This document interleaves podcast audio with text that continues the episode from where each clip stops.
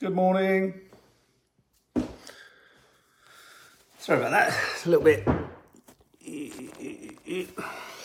Good morning, everyone. Hello. What's going on there? Hello, hello, hello. Sorry. What the hell is that? Hello, everyone. Good morning. How are we? We're horizontal. Guys, we're horizontal. Whereas Nads and Dina are here vertical. Oh, the joys of a health farm. Oh, the joys right now. If you listen, you can hear in the distance the slapping of buttocks. Fantastic. The switch of birch. Oh, there's all sorts going to be going on there right now. All hot and frenzied. They're going to be curlier than ever, those curly cooks. I tell you that right now. Put a few hairs on my chest. I think they're in a sauna, or they're in a steam room, or they're in a something. They're in a something. Now, if I seem distracted, I'm getting a gazillion WhatsApp messages at the moment, so I do apologise. So just let me get rid of that. How are we all? How are we all? Good morning if you're listening on podcast. Welcome back to Coffee Morning. Haven't seen you since Saturday.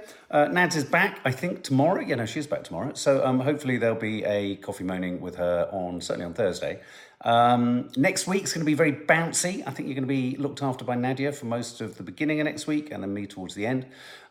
So yeah, but we still want to touch back. And you know, it's weird, isn't it? Weird how, unfortunately, for all the wrong reasons, the news at the moment is understandably overwhelmed by the total catastrophe that is the Middle East at the moment, Israel and Palestine, which we're going to talk about in a moment. But I haven't seen you for a while. I want to touch base. How are you, Cherry D? It's chilly, 7 degrees here this morning. Where's here, Cherry D?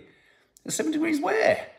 Storm Barrett or something's coming in it. What's the name of it? Storm Bananas? Stormy weather apparently is coming, but apparently it's not really coming. So funny when you have journalists on the radio go, tell us all about the storm that's coming. They go, it's not really a storm, it's just a bit of rain. And then you're like, is that really a news story? Rain? Is rain actually a news story? Good morning, Jackie Roswell, April Hill.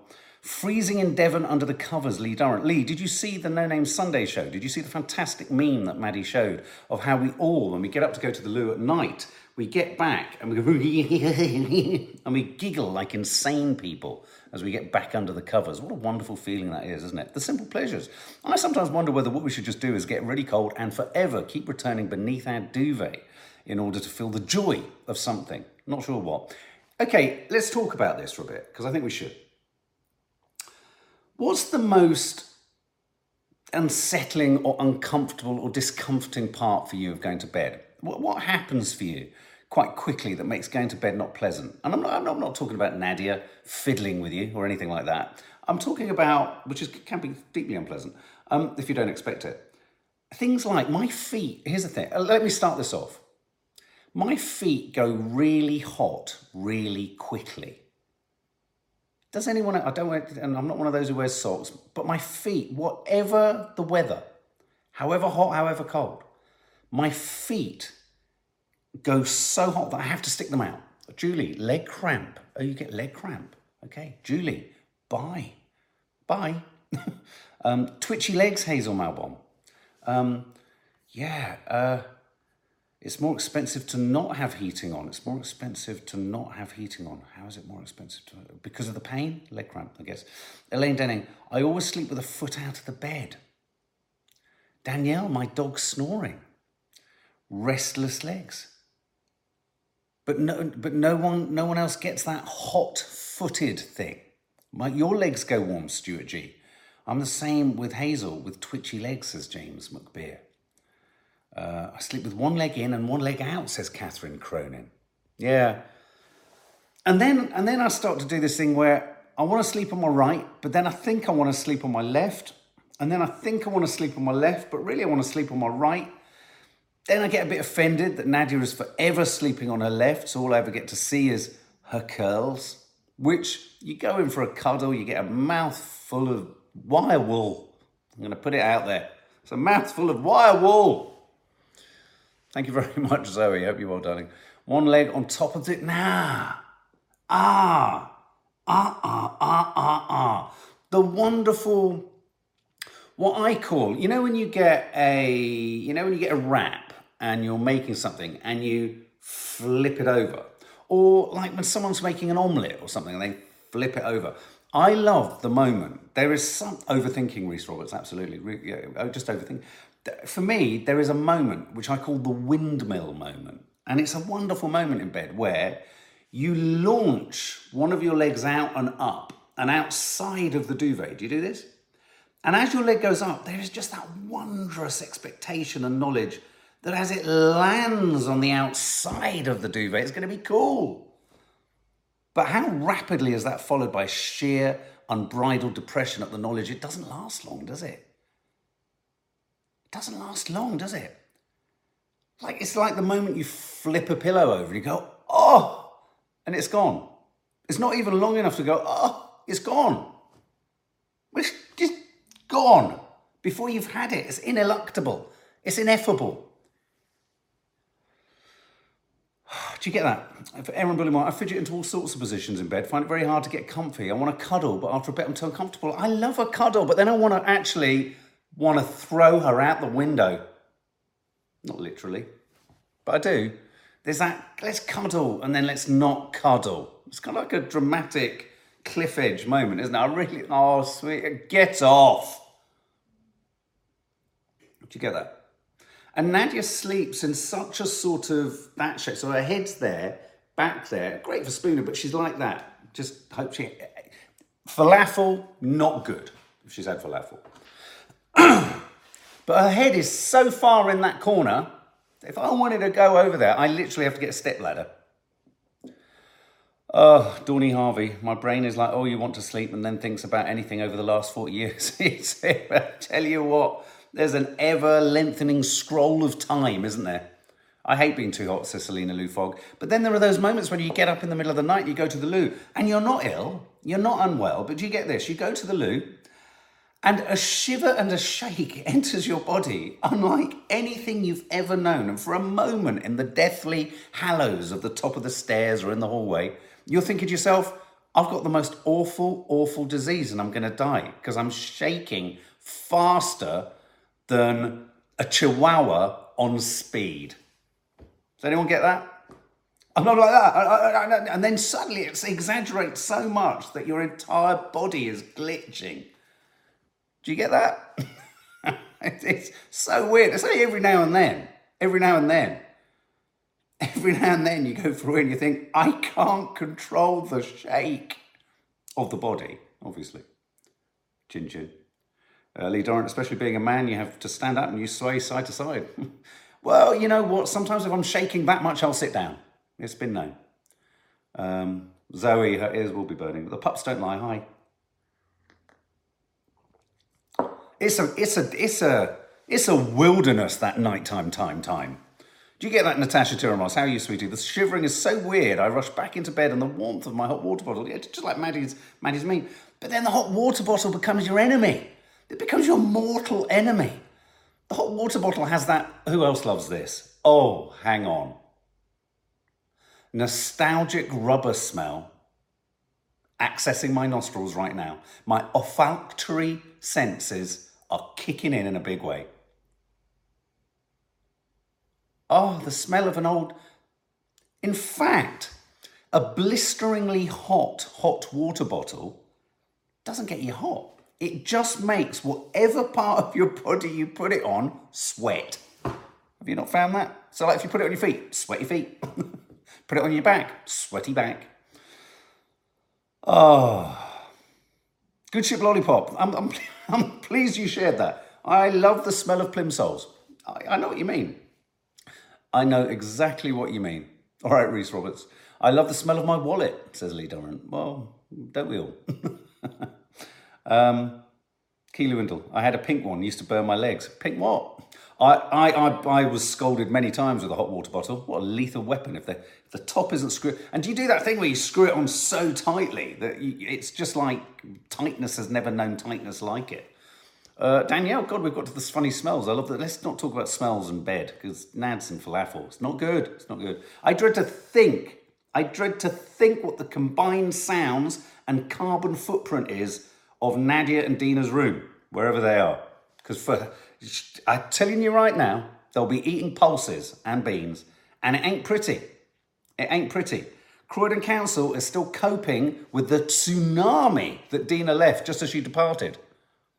So God only knows what's happening down there, up there, out there, wherever they are.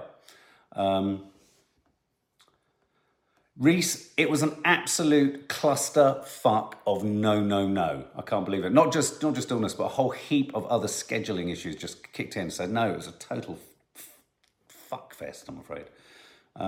Still looking forward to seeing Killers of the Flower Moon this weekend. How do you stop an eye twitching, says Sarah Jones? Driving me mad, thanks. I tend to punch myself really hard. Don't do that. I'm not saying you do it. It's what I do. We only ever recommend what we do. Don't ever do it. Don't ever do it. Like, for example, don't let your wife try and hit something off the top of your head with a belt. Unless it's a lemon, a zested lemon, in which case that'll be very good. Oh, I thought, who wants to do the news at this moment in time when it's just so divisive and depressing? We're getting there, don't worry. Small cup. It is a small cup, but I've also got a big can. Well, it's a small can, actually. I'm dreaming... you're right, Zoe. Yeah, a little bit. Faith Goodman, please check expiry dates on your hot water bottles. They deteriorate. Wow, does it, do they? The rubber. Christos, eye twitch could actually be a sign of high caffeine intake. Oh, I must look out for that one. Never had that one before. Rhys Roberts, for anyone seeing Killers of the Flower Moon, be prepared to be in the cinema for 4 hours? Oh, flipping heck. Who's got... Scorsese, Marty. Sorry, this is the big film of the weekend. It's a biggie. It's got to be done. It's got to be seen. It's a biggie. 4 hours, though. Come on. Review of The Creator is landing later, Reese. I hope you enjoy. Stacey Randall, you're naughty. I don't know how to say it. She's just... If you suddenly get a free membership suddenly from someone, it's Stacey. Stacey's out. She's up to it again. The little squirrel, the little hedgehog, whatever. Look, there you go. Look at you all. Very, very kind of you. Very sweet. Lovely. You're a star. Okay, let's calm things down and bring things down a little bit. Bethany Carr, what's your favourite type of coffee? Lots and lots. I like the Arabica, is it? I love them when it says 11 or 10 and all that kind of stuff. So, Gemma Perry, I'm going to see the new Exorcist film. I was invited to a special screening, couldn't go because of fucking illness, in a church, which I hear the film's shit, I'm afraid, but wow. I'd have loved to have seen it in a church. Stacey, someone gets Stacey's finger away from her button now. She's being incredibly naughty. Oh, right. Okay. So, Julie Hilton, where's your favourite doggies? They're over there just dogging about. Don't like string coffee. What is string coffee, Anna Caroline? What the fuck was that? Oh. It's just Chi-Chi walking into a wall. Have a lovely day, Stacey. Christine Eddy, night shift done, coffee moaning, then bed, bedtime tea, not coffee. Okay, well, I hope we've had enough fun. I hope we've lightened the load. And now I'm off. No, I'm joking. We will have a wander through the news. But the news is divisive. The news is very depressing. It's incredibly complex, and everyone's got an opinion, and it's just really galling. Okay, so... Let's go there. Where are you all at right now in the Israel-Palestine conflict? There was a really, really meaningful post by the actor Riz Ahmed. If you don't know him, he's a fabulous young British actor.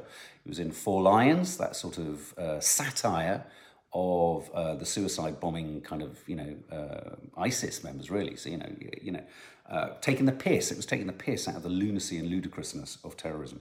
He posted something on his socials along the lines of, the biggest victim here is humanity. People are taking sides. And, he made a really important point that, whilst there's the absolute horror of what happened only, 10 days ago in Israel, one cannot ignore the continued, occupation, violence, and conditions that the Palestinians have been in to get to that point. I think to pretend that the awfulness of that day happened without any kind of narrative build-up is ludicrous, a lunacy, and will actually only serve to ensure there is absolutely no resolution for a ludicrous amount of time. I think even in a family as we are, that has obviously a huge connection with the Middle East, when the topic of Palestine and Israel comes up, there's not a weariness as in can't be bothered. There's a sadness that I think creeps into everyone in the family and those who have a very, very, very intimate connection with that part of the world, of insurmountability and the idea that it feels that there is an ever sort of widening gulf between the two sides. One has to say this because it's true, but also because if you don't, you run the risk of trying to be, what's the word when you're sort of railroaded? I think what's happening a lot at the moment in any discussion and conversation on this, I think Nadia is going to be recording some bits and bobs with Teddy about this too, is that as soon as you start to talk, we've talked about this before.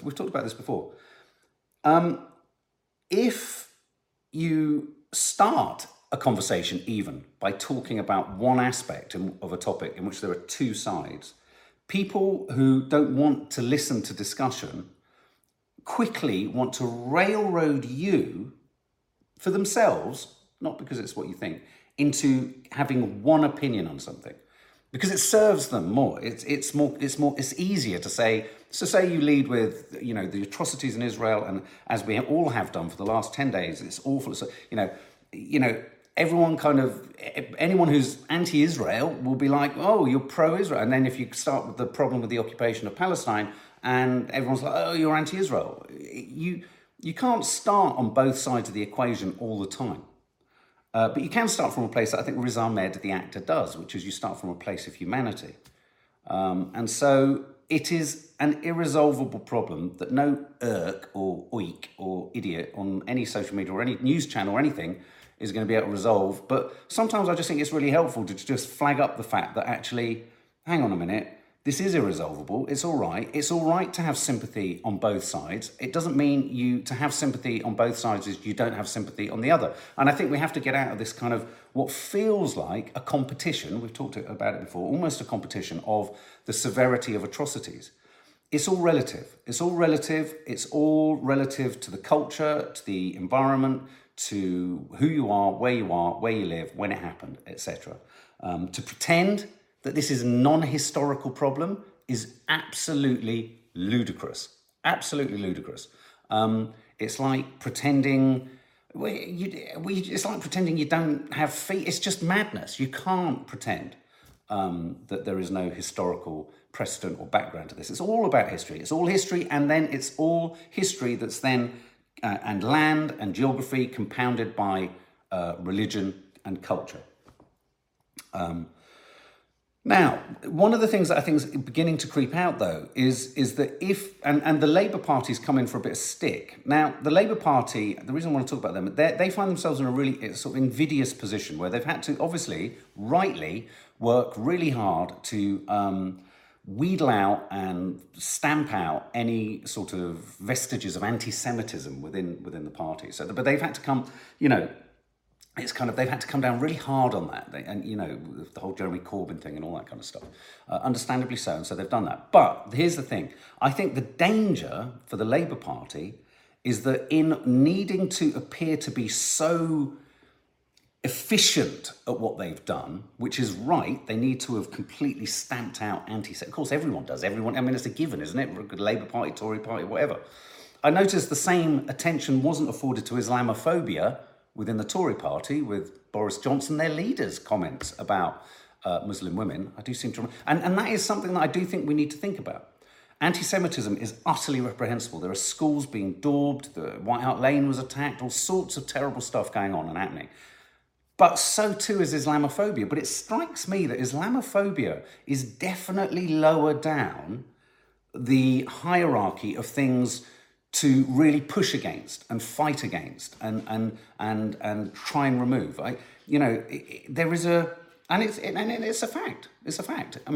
So where I think the Labour Party are at is that in their need to show zero sort of inkling of any possible suggestion of anything. They've slightly confused not being anti-Semitic, which is an absolutely the most important thing to be in the world, with having zero compassion for the people of Palestine. And this is backfiring on them because a number of people in the Labour Party are saying that they feel Keir Starmer's stance on Israel is inhuman and is unbalanced.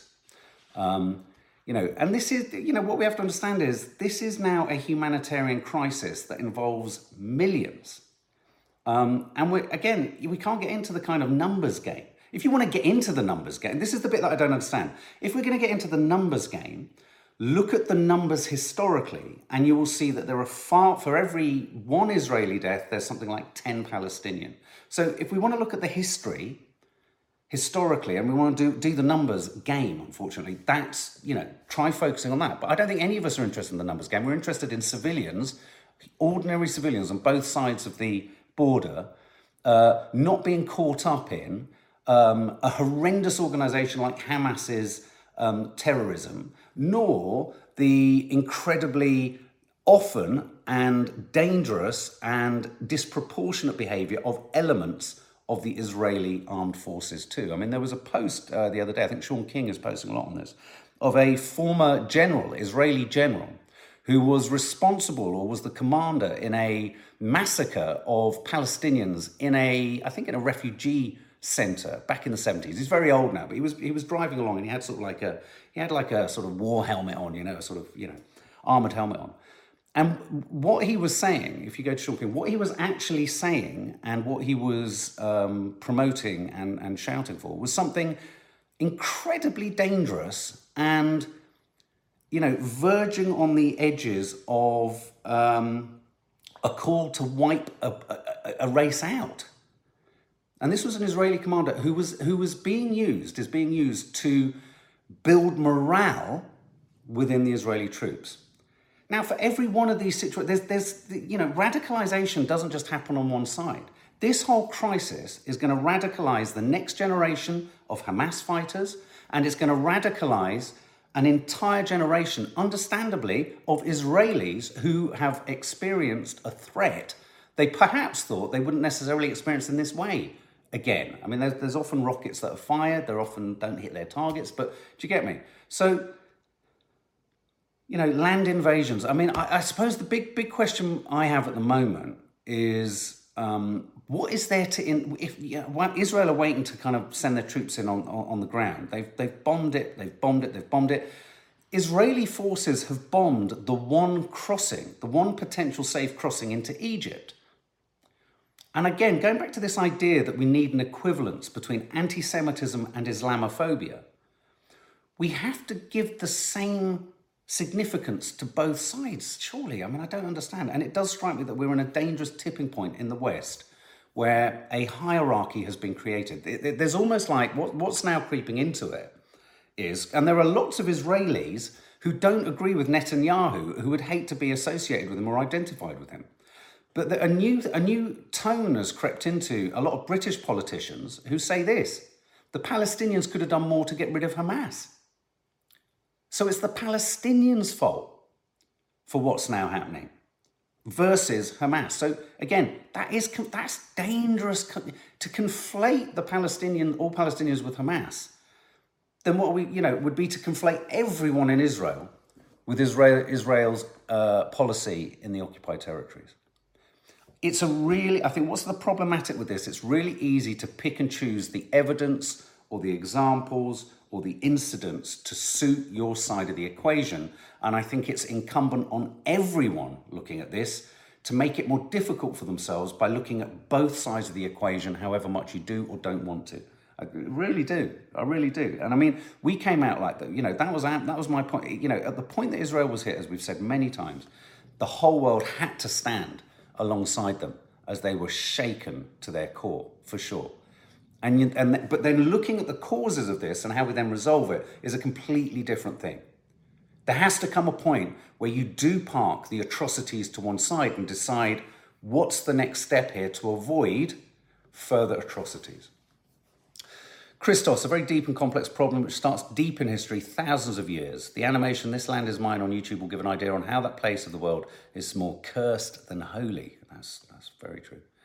Dawn Decker, if I criticise Putin, I am not anti-Russian people. Why, if I criticise Netanyahu, am I anti-Semitic? It's a bizarre situation. This is a problem. This is a problem.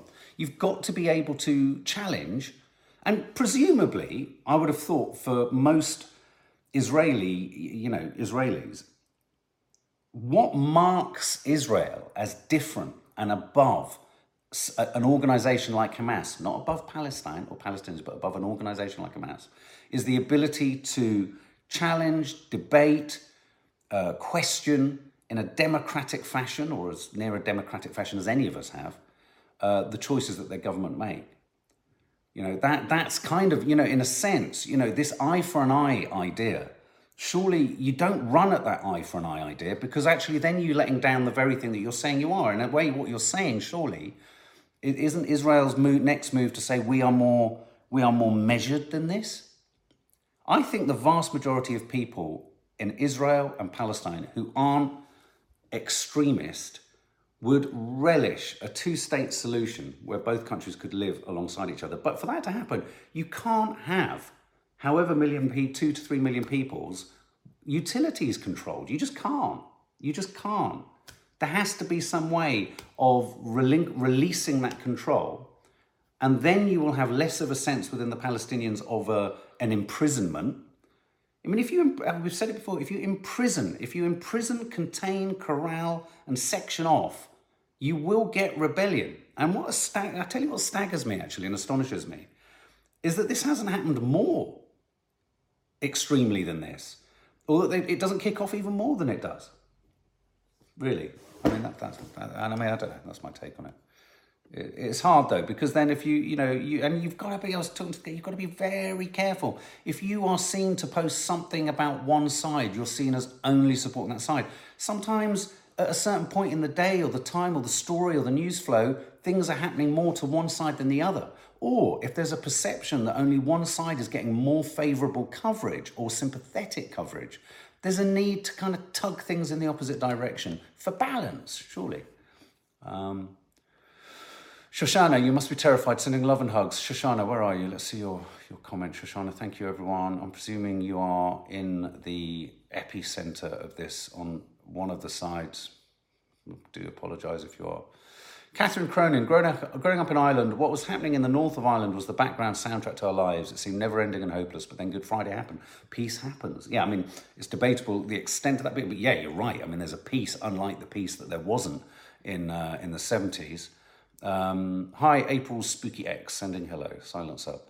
But as soon as you say to people, in some conversations go, well, this is not entirely dissimilar to the Irish problem. You see people's eyes glaze over.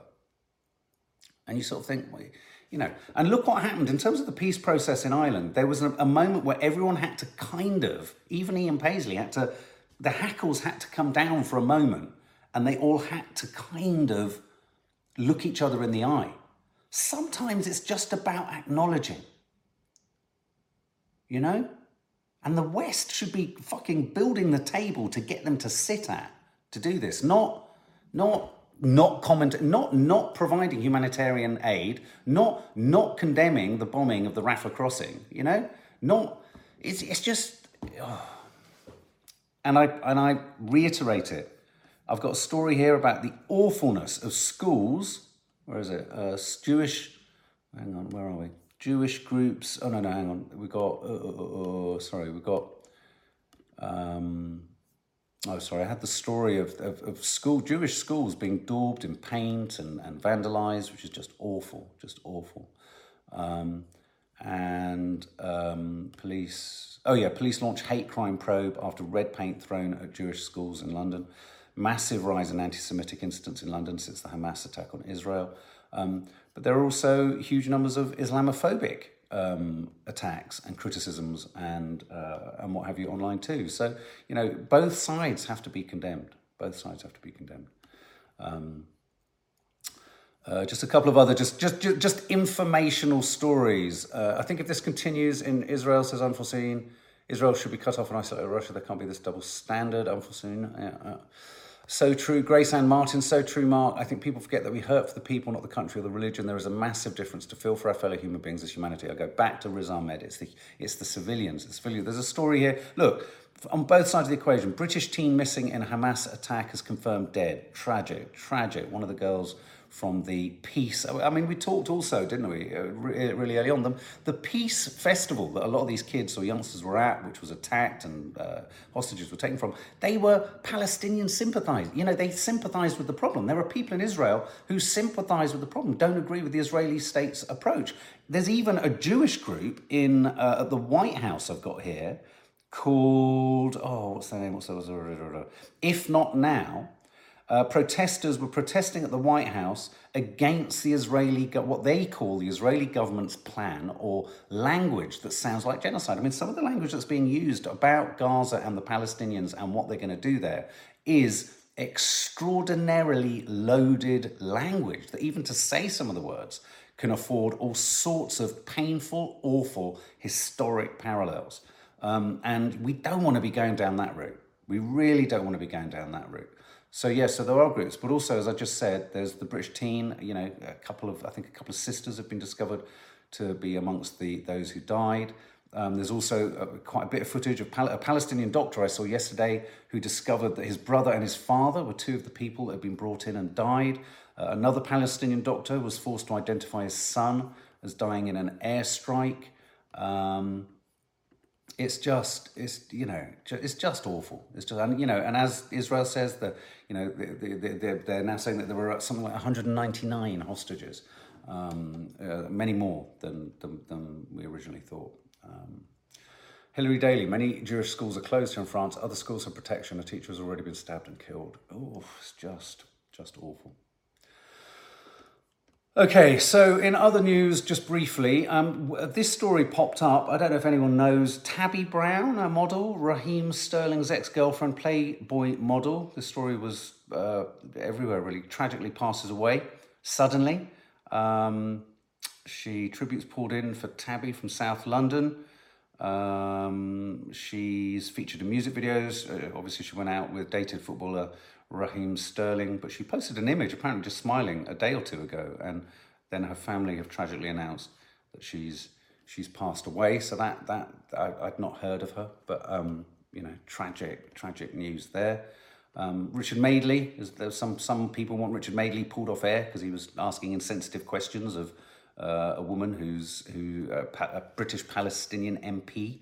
He was sort of suggesting that because she was Palestinian, perhaps she would know.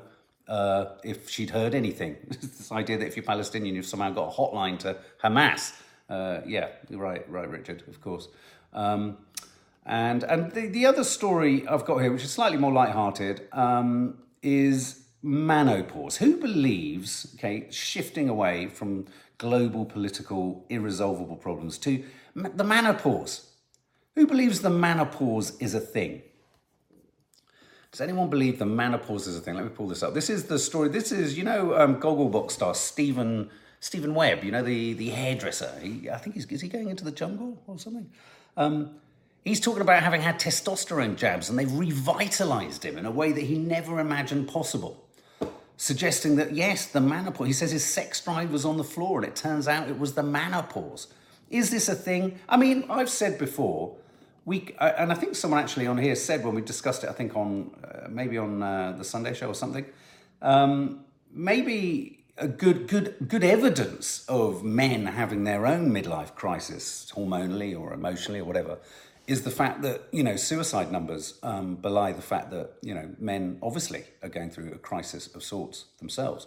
But, you know, I think, are we in a situation here where, and this is kind of a leading question, man flu, it's all very funny, we all like it, yeah, get it. As soon as a bloke feels vaguely ill, he's suddenly worse than any woman. I get it, I hear it, I understand what it's about. And I think there's truth in it. But what if, here's a what if.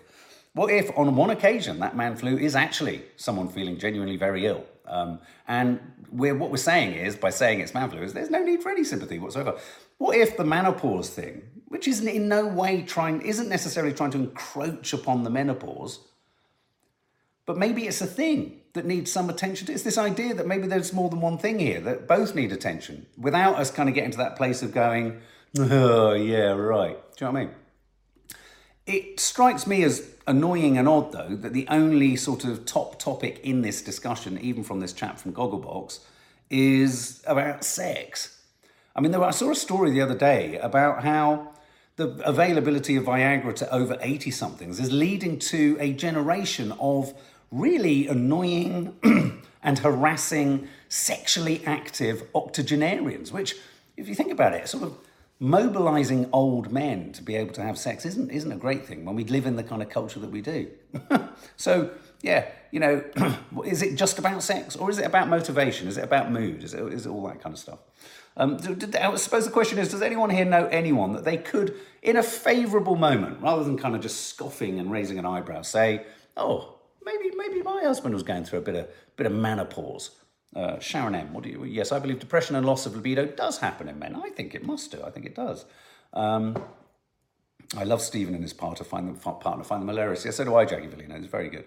Erin Bullimore, everyone's hormones change as you get older. Men can certainly be affected by that. It's just such a radical change as women go through. Yeah. Lee Durrant, just being stressed in general can affect sex drive.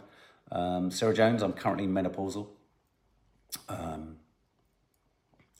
Margaret Ann MacArthur, there is andropause, which is the male one, but only 1% of reduced testosterone that affects them, unlike the horrendous effects and symptoms of women. Not the same level. I'm sure it can't be. I mean, you know, if I was like an alien that landed, I would look at the kind of what the two bodies do, and a woman's body manages to recreate life. I would look at the two of them and say, I think that body, the female body, is much more loaded with the potential for hormonal confusion and wrong wiring than that body there that really needs to hammer nails. Yeah, I'm being silly. Do you get me? Anyway, I just thought, you know, menopause, maybe it's not a thing. Maybe we're going to discover it really is a big thing. Who knows? Anyway, so let's go. So guys, a green figure to hell is landing later today. That should be fun. As I say, the Creator review is coming to the final edition of Couple Does Studland. And as we head towards the weekend, all the normal stuff will be landing on the channel. Sending you all love and have a lovely day and stay safe, San Diego. Why San Diego?